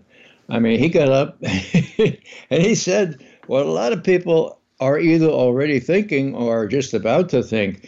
His name is Gerardo Pisarello, and he said that the NATO summit was simply organized to enrich the weapons trade. Oh, sounds like the MICIMATT, doesn't it? it? It's arranged to reinforce the geostrategic priorities of the United States and to weaken China. And what he did, he went on to condemn U.S. vassal statage. He called it vassalage, calling for a new autonomous European security model. Well, that's going to have more and more appeal as people start freezing this winter because of the sanctions and because uh, Russia has uh, uh, has really the ability to make people uh, have to duck under five or six blankets to stay warm when their gas deliveries are curtailed. So uh, this is going to burgeon, it seems to me. The problem is um, Biden's horizon is November. Okay, uh, the midterm elections in November. So this whole thing in Ukraine can be considered an existential threat, not only to the Russians, but to the Democratic Party, to Joe Biden, and to those foolish advisors that he has. In other words, everything will be leading up in November, and there's no way that he can sort of back down, at least if he listens to his politicians. So when his intelligence advisor, April Haines, says, you know, this is going to be really, really bad, it's going to just slog on. You're right, Joe, until it, uh, and we, we do it until it's until we're finished. Well, you're not going to be finished in November. And the question is whether Democratic politicians are so cynical as to make sure it does continue until November at least, so they can appear beyond reproach, standing up for the Ukrainians who are the ones bearing the brunt of all this. Turkey renews threat to veto Sweden and Finland's NATO bids. Turkey is threatening to veto NATO's membership for Sweden and Finland, even as they are moving quickly to get this whole thing solidified. Your thoughts on uh, where is Erdogan now with all of this? He made this threat before, he relented. Now it seems to be in its final stages, and, and again, he's saying not so fast. Yeah. yeah, well, he's a master at uh, blackmail, if you know I could call it that. Um, when he first announced that he was unalterably opposed to Finland and Sweden uh, entering NATO, I wrote quickly that, well, yeah, I don't know. It looks like uh, the smart money would say that he'll cave in for the right price. Mm-hmm. And he did. Now the price has to be paid. And the question is whether the Finns and the Swedes are going to do what uh, Erdogan uh, insisted they do with uh, some of these Kurds some of whom have been elevated to responsible positions. Are they going to give them all up and send them to Turkey to be dealt with uh, in black black sites, or are they going to not be able to do that? Erdogan right now says, well, they got to follow through on all this, but I would say again, the smart money would be that they'll be able to pay some sort of other price, and Erdogan will not stand in the way uh, and this is going to take some time, take a lot of months. So, for a while, uh, everyone can be sure that NATO will stay at number 30. Okay, 30 members of NATO. Recall when when the U.S. Secretary of State James Baker promised not to move NATO one inch east of Germany. Mm-hmm. That was in 1990. There were only 16 members of NATO at that time. So it's doubled in size, and they're all so far, they're all well to the east of the German border. You know, if you were a Russian, would you feel a little bit deceived about that? I had, yeah, I had one of Gorbachev's advisors look me straight in the eye. I asked him, why didn't you get that written down? He looked me straight in. He says, because we trusted you. Gah. I think also Fethullah Gulen needs to be a little uh, uncomfortable in his compound in Pennsylvania. Uh, Ray McGovern, as always, thank you so much. Really appreciate it. Folks, you're listening to the Critical Hour on Radio Sputnik. I'm Wilmer Leon, joined here by my co host, Garland Nixon. There's more on the other side. Stay tuned.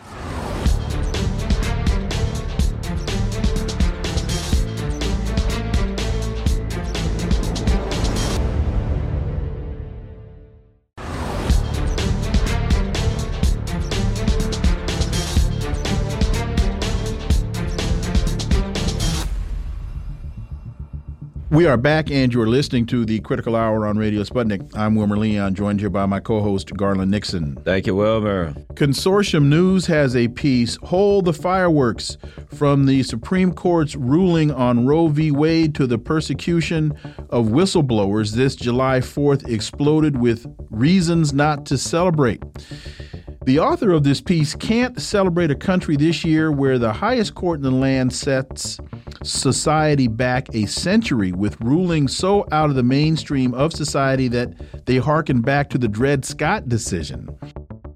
He's a former CIA counterterrorism officer, former senior investigator with the Senate Foreign Relations Committee.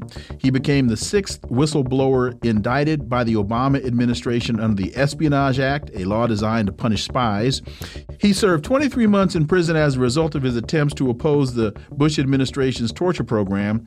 And he's the co host of Sputnik's Political Misfits and the author of this piece, John Kiriakou. As always, John, welcome back. Thanks so much, gentlemen. Good to be with you.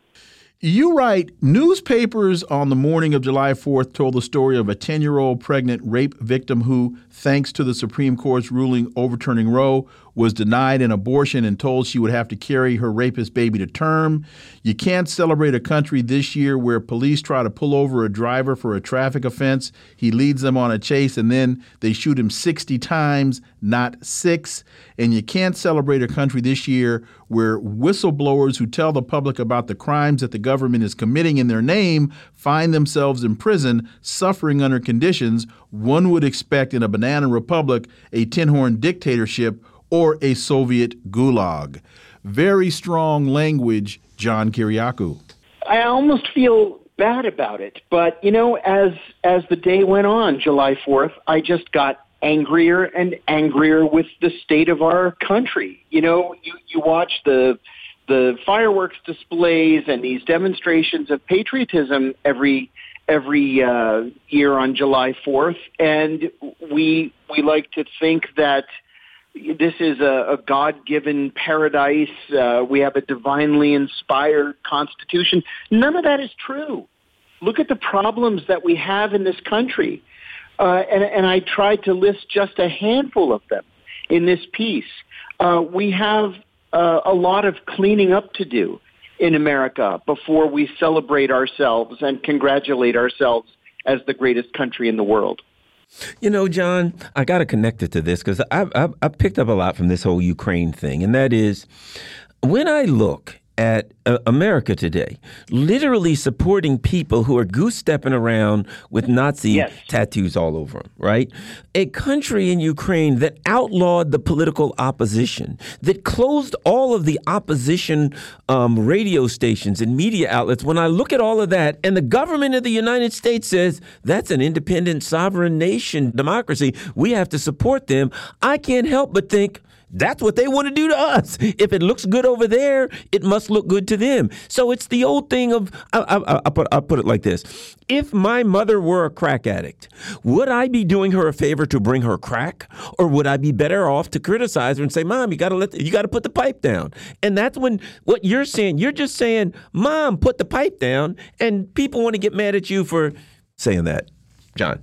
Yeah, I think you're. I think you're right we're a nation of of hypocrites. We're a nation whose whose policy it is uh, to be one of hypocrisy. Um, you know, it, it, it started for me with Citizens United, where the Supreme mm. Court told us that corporations are people too, and uh, that enabled the Republicans to to raise money like they've never raised money before. And what did the Democrats do? Uh, they just continued playing the same game, same game as the Republicans. I, I have found there to be very little difference between the Democratic and Republican Party. And then we got into this Supreme Court term where where we've got Clarence Thomas telling us that he wants to take a second look at some of the things that have become the basis of our society.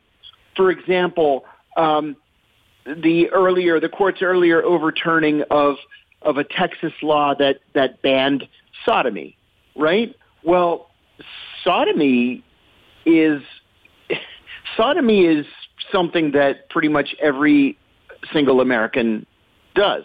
at least under the legal definition of sodomy. Are we going to all go to prison now because uh, because Clarence Thomas doesn't like what we do behind closed doors in the privacy of our own homes? What about Loving versus Virginia? Should we expect that to be overturned too? Uh, what about gay marriage? That's got to be next on the Republicans' agenda.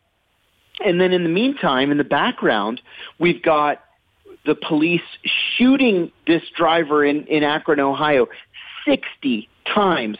They fired 90 shots at him mm-hmm. and hit him 60 times. I read this morning in the Washington Post that when they took his dead body to the hospital, he was handcuffed. They handcuffed him after they killed him. Have we learned nothing from George Floyd and Breonna Taylor and Tamir Rice and so many other people who have been victims of police violence? And we could go on and on. We could talk about this kind of thing all night long.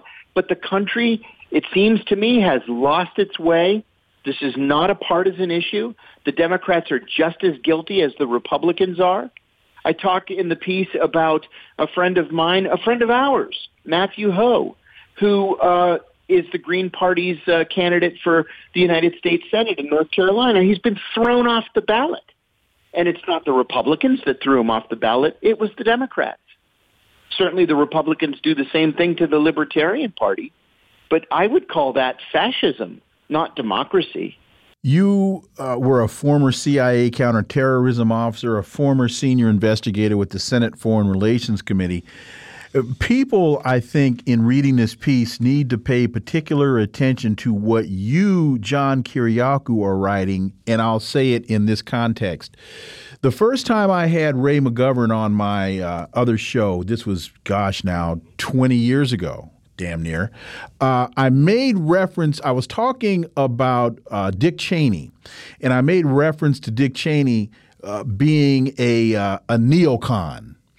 And Ray was very clear. Wilmer, he is not a neocon. He is not a conservative. I am a conservative. He has nothing to do with conservatism. He's a fascist. And I said, wow, coming from Ray McGovern and his background, that's quite a statement. Wow. I would think that you would not be too far afield from that assessment. I Oh my gosh, yes. Yes, I think you're exactly right, and I'm sorry to interrupt you. No. You know, when I was arrested after blowing the whistle on the CIA's torture program, my then wife said to me something that has stuck in my mind all these years. She said, well, at least now you don't have to hide your politics. And the thing is about my politics is my politics have never changed. Mm-hmm. I've been very consistent through my adult life. I believe in the things that I think the founding fathers wanted us to believe in. And that was respect for the individual, respect for human rights and civil rights and civil liberties. Right? That's what we've been fighting for for all these generations, for centuries. It's the country that's changed. It's the government that's changed. You look at some of these videos that you can find on YouTube, for example, of Ronald Reagan and George H.W. Bush debating um, uh, immigration. Mm-hmm. And they're to the left of any Democrat today, any Democratic elected official today, their position. You look back at the 1960s, and the Democrats are all to the right of the Democrats or the, the mainstream Democratic Party of the 1960s. You know, look back at uh, at Eugene McCarthy, for example, or or Robert Kennedy, or even Hubert Humphrey, mm-hmm. who was conservative for his time. Every Democrat is to the right of those men. So it's the country that's changed, not me. And when you talk about the Democrats, we can say thank you, Bill Clinton and the Democratic exactly. Leadership Council. You are absolutely right. Yep. The, the other thing, and you, when you're talking about whistleblowers, you're talking about Assange, talking about the Fourth of July, and people tend to, you know, talk about the Constitution and the rights enshrined in the Constitution. It is particularly pertinent to the issue of Julian Assange because that cuts to the core of the Constitution. One of the problems that we're having right now, one of the reasons I believe that we're losing the amount of whatever you want to call freedom, liberty, whatever term you want to use uh, of that we have, independence as, as people, to me, is because of our media has become wholly, you know, nabbed, grabbed, and, and, and, and owned by the national security state and the government. The government. That's right. And the Assange case is at the center of it because it's saying the media can report on things that the government is doing. In his case, illegal. And now, if things change where the media cannot report on illegalities of the government, then you're in a totalitarian state. It's game over, John. Yeah, you're exactly right. You're exactly right. You know, it, it should have been game over when when news became public that the U.S. government had had laid out a plan to either kidnap or to kill Julian Assange in mm-hmm. the streets of London in broad daylight. Um, it's just so patently illegal. It's just so wrong. I would even go so far as to say that it's un-American. And nobody so much as raised an eyebrow about it. We don't even know if, in the event that he's extradited to the United States to uh, to face these specious Espionage Act uh, charges, if he'll be able to use that in his own defense. It's like a normal thing to have the the uh, U.S. government plotting to murder you in the street. I want to switch gears. We got about two minutes. Close Guantanamo. Republican senator defends Guantanamo Bay Prison as absolutely mm -hmm. vital institution. James Inhofe's comments come as congressional Democrats are reviving efforts to close Guantanamo. John Kiriakou. Yeah, Guantanamo should never have been opened in the first place. It's it's unconstitutional, certainly. And uh, we've got something like 34 people still there. My position has been very uh, uh, clear on this from the very beginning. If these guys at Guantanamo are as bad as we want the American people to think that they are, then charge them with a crime, put them on trial, and allow them to face their accusers in a court of law.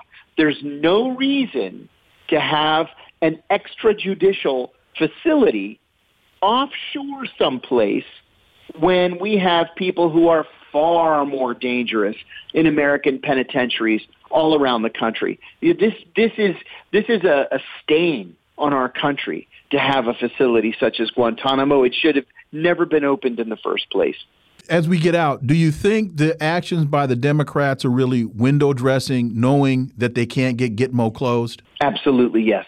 There's no possible way they can close Gitmo. They would need 60 votes in the Senate. They're not going to come anywhere near. They may not even get 50.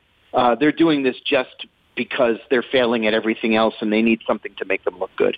And to close Gitmo would actually be an admission to your initial point on the whole subject. It never should have been opened in the first place. We got 30 seconds. Never should have been opened. Yeah, um, the, the whole purpose of opening Gitmo was to have some place to hold people for two or three weeks while we decided which federal district in which to try them, Boston, New York, or Washington. And uh, it became a monster. And now you can't try them because they were tortured, and That's so right. everything would be thrown out, which should, in fact, be the case with Julian Assange because they spied on his lawyers. There's no court in the world that should be acceptable in. You're exactly right. In fact, U.S. settles lawsuit accusing uh, abused men of detained after 9/11. That's we'll have to talk about that another time. John Kiriakou, as always, thank you so much for your time. Greatly appreciate it. Look forward to having you back. Thank you. Folks, you've been listening to the Critical Hour here on Radio Sputnik. Thank you for allowing our voices into your space. On behalf of myself and my co host, Garland Nixon, we hope you were informed and enlightened, and we look forward to talking with you all right here tomorrow on Radio Sputnik. Be safe. Peace and blessings. We're out.